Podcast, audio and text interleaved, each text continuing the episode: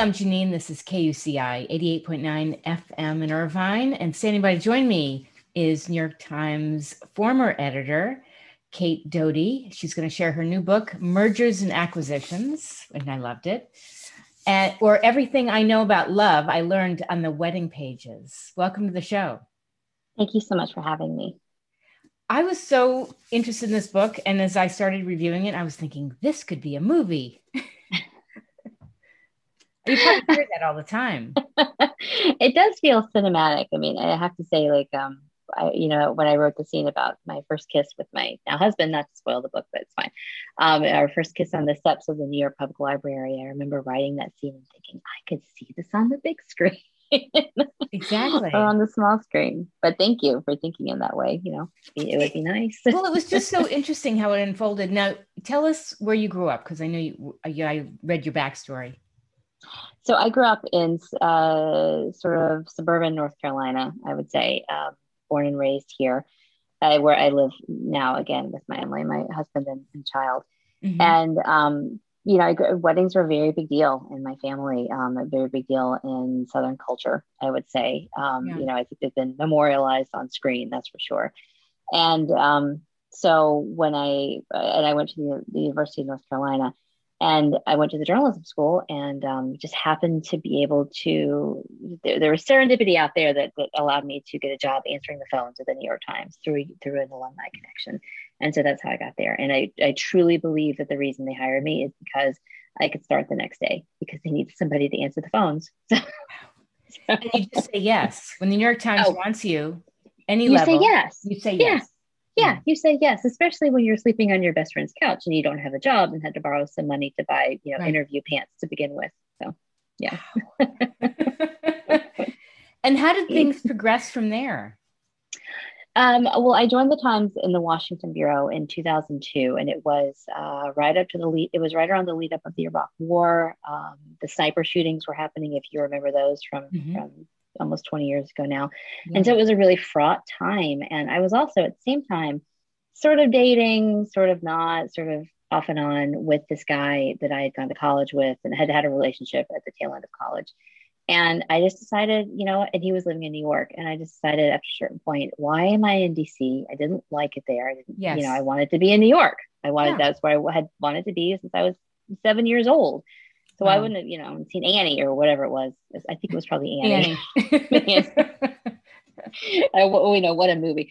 But anyway, um, and so I asked the Times if I could move, and they said yes. And I said, "What can I do?" And they said, you want to write the wedding announcements?" And I said, "Yes, I do." As a matter of fact, want to write the wedding announcements because it was springtime, and they just, you know, I was still a clerk, and they used to slide in clerks or, or young, sort of junior reporter type people um, to uh, for the wedding season because they just needed extra help on the desk and it was again just a matter of timing i could start right then and there yeah. and of course again you say yes when they offer you something like that you bet i grew up in new york city and i remember both my parents reading the new york times i love the new york mm-hmm. times mm-hmm. and it just it just um to me it's the dream job if you're into that field yeah, uh, in journalism, yes, yeah. for sure, and especially if you happen to love journalism and weddings, which I happen to to love both of those things very deeply.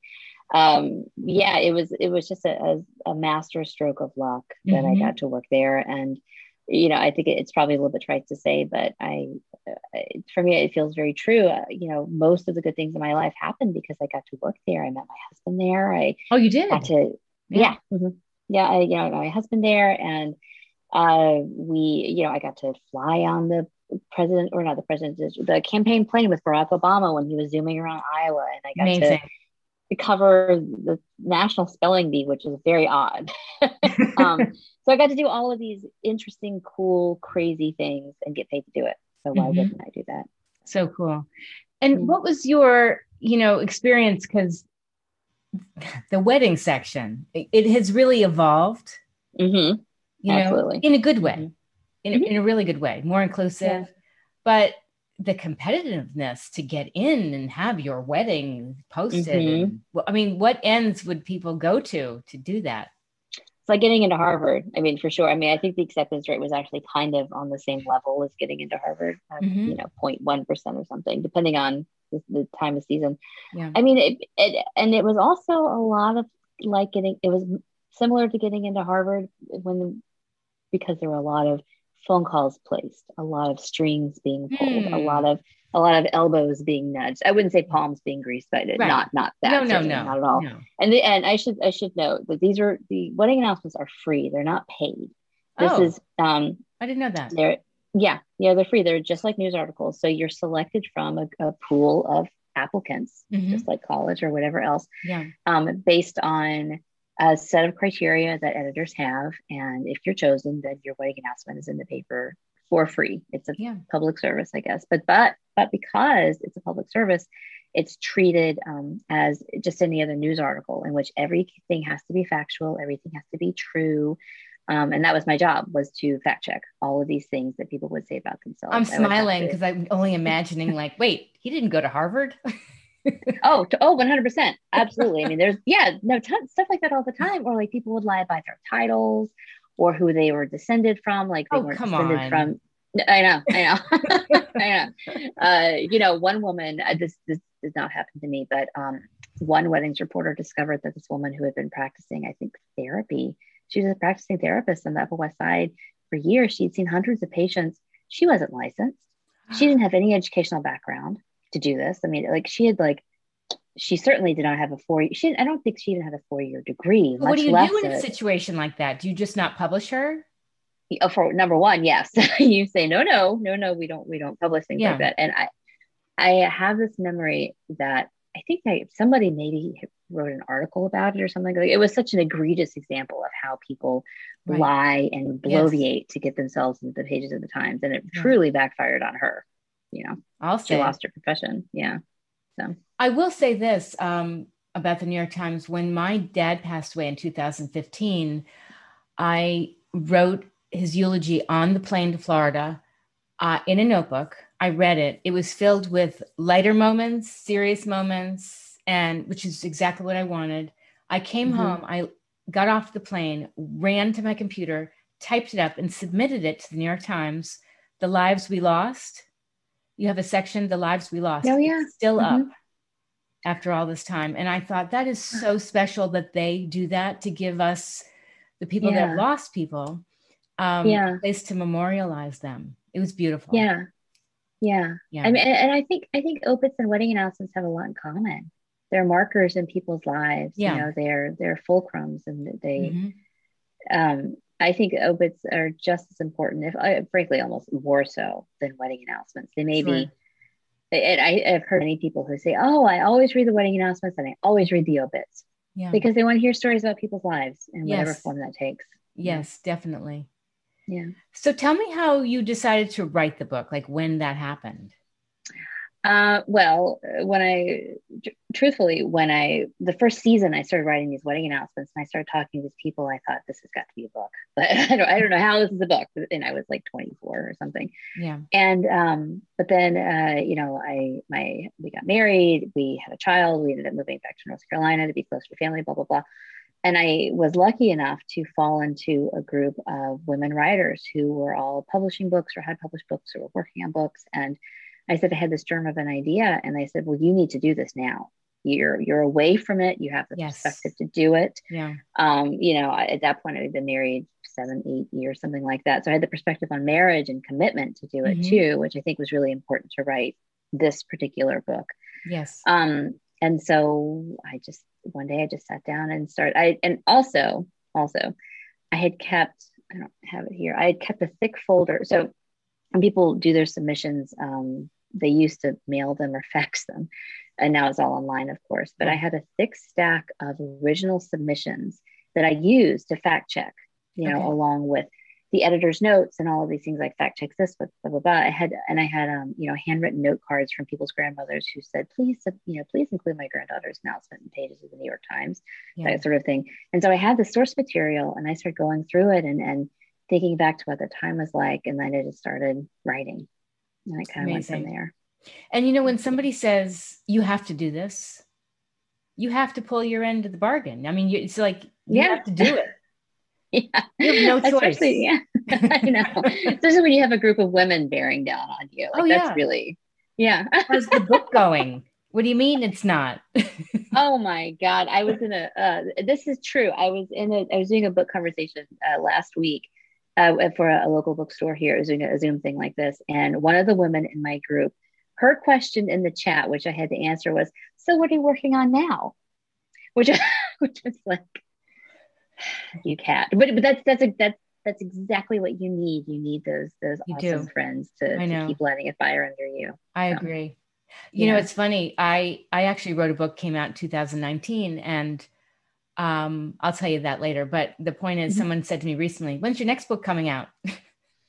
I'm yeah. like, "Well, that's a good point." Yes. Very good question. Yes. Um how do how do I answer this? yeah. Yes, I won't be sleeping much. Yeah. Um I wanted to ask you something cuz my grandmother was very special to me, both my mm-hmm. grandmothers, but you talk about your grandmother in this book. Um, share a little bit about why that was important to, to put in the book. So, uh, my uh, grandparents, like my husband and me, were both from small towns in the South, and they both joined the Coast Guard. They, they didn't know each other. They joined the Coast Guard and they moved up to New York and they met each other uh, during World War II um, at their jobs just like my husband and I did. And mm-hmm. they met and were married within a year. And then, of course, my grandmother had to drop out of the Coast Guard because married women couldn't serve in the Coast Guard. But you know, anyway, and so they and so they were really enormously influential on me. They were my mom's parents. Um, both of them were deeply important to me. But my grandmother was this brilliant woman who just sort of held the family together in, in many ways. And I'm named for her, and I actually look a lot like her. Um, and so when I started thinking about how I was going to shape the emotional arc of the book, I really felt it was important to include that story because, you know, just like my husband and me, they moved up from the South straight and found home in the arms of a stranger. And I just felt yeah. that that was really the fulcrum for the book. But the funny thing I learned is that um, in, in the book, there's a, a, copy of their wedding license. They got married at this little, it's actually called the little church around the corner. And it says March 4th. But my mom read the book and she said, um, they they always celebrated their wedding announce their wedding on January 4th. And my aunt was born in September. Oh. So it didn't fact check there. well, and, and, and she said, why didn't she said, why didn't you put two and two together? And I said, Be- because I have no head for birthdays and anniversaries. I just don't. And it oh. never occurred to me that like they had that they had lied their entire marriage. Yeah. That they actually got married on March 4th and my grandmother was two months pregnant with my Aunt that is so funny. Yeah. I know. Well, back I then, they wouldn't have wanted people to know that. Absolutely not. And I don't think any of my, I think my mom, she's, she's uh, one of five girls. I think they all had a suspicion about it. But then mm-hmm. the fact that their actual wedding license appeared in the book and they had never seen it because my grandparents always said, oh, we lost our wedding license. There you go. Yeah, there's uh-huh. a what else would you like people to know about the book? I well, first of all, um, I'll tell you where you can buy it in just a second. But yeah. I, I, think that it's uh, the thing that I want people to walk away from this book with is other than having had a good time, which I hope that they have, people enjoy reading it. I hope it's a good read for the summer. Um, I want people to understand that weddings are all well and good, but it's the day after the wedding that's really the most important when you wake up and you're married to this person. Right. And um, especially in this completely bonkers fraught time that we seem to, that we are living through. Um, my partnership with my husband has been obviously really challenging through the past year just like anybody you know sure. when you're stuck in a house with somebody. Right. But it has also it has also been i would say the thing that has sustained me um, throughout this this mess of a year. Yeah. and i'm not saying everybody should get married. It's absolutely not what i'm saying but i just want people who do get married to understand that like the days that come after are way more important than the days that come before. Yes, good point. And it, it doesn't matter your China pattern. it doesn't really.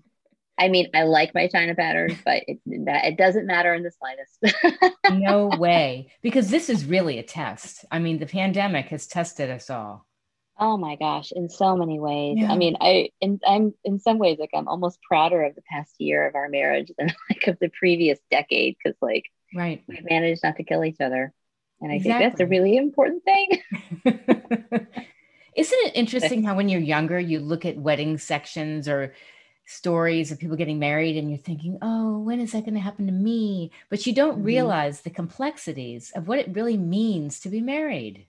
No, it really, you, there, and there's no way you could, you know, no. it's like, I, I, mean, how could you, I, you know, I remember a friend of mine about a week after she got married, I've been married six or seven years. Uh, the week after she got married, she called me and she said, why didn't you tell me? I said, tell you, and I said, tell you what, I don't know what you're talking right. about. And she said, marriage is hard. And I laughed. I mean, not laugh. I didn't laugh at her, but I was yeah. like, yes, yes, it is. yes, yeah, it no is. kidding. yeah, that's why there have been a million books and, and movies and right. podcasts and you know and plays written about it. But yeah. You know, but there's also there's always I've been very thankful to be in a marriage in which there's always joy in the horizon, even if even if the days feel long and and you know fraught because of again this mm-hmm. and, all the other difficulties that that right. life brings you know yes. loss and death and, and you and know, your sick kid and they're up all night and barfing. Oh God. Yeah. Yes. Yes. Oh God. The kid barfing alone almost did us in, I swear. Exactly. I mean, yes, those things, but yeah. they all they all add up to, you know, the, I think the central joy of my life. So other That's than amazing. my six year old. Yeah. And I feel incredibly lucky to be able to say that. That's fantastic. And where can people find your book? Well, uh, you can connect with me on my website, catedoty.com. That's Cate with a C. You can buy Mergers and Acquisitions um, at your favorite local indie bookseller. Um, and you can also get it on the Big A or uh, Barnes and Noble. But um, either which way, if you'd like a signed book plate, please send me an email through my website and I'd be more than happy to put one in the mail for you. Fantastic. And what are you doing now? Uh, you're you're writing locally, and I'm not putting pressure on you. I am. I, I uh, right now I am. I am working uh, on a novel about um, two people who become friends uh, in, a mill town in the 1920s, and their trajectory, their lives go on different trajectories throughout the 1970s, and they see America at its best and its worst. And it, but again, it's about it's about relationships. Basically. Beautiful. So, that is amazing. Is that a little bit based on true story or? Yes, there. Yeah, there are. Some, um, oh, good. Don't give it away. I won't. I'm very excited about them. well, I have really enjoyed this. Congratulations. Oh, thank you. I appreciate it. And thank you so much for sharing your time. It means so much to me that people are so are excited and into this book. And I appreciate all your time and kindness. So thank you. Absolutely.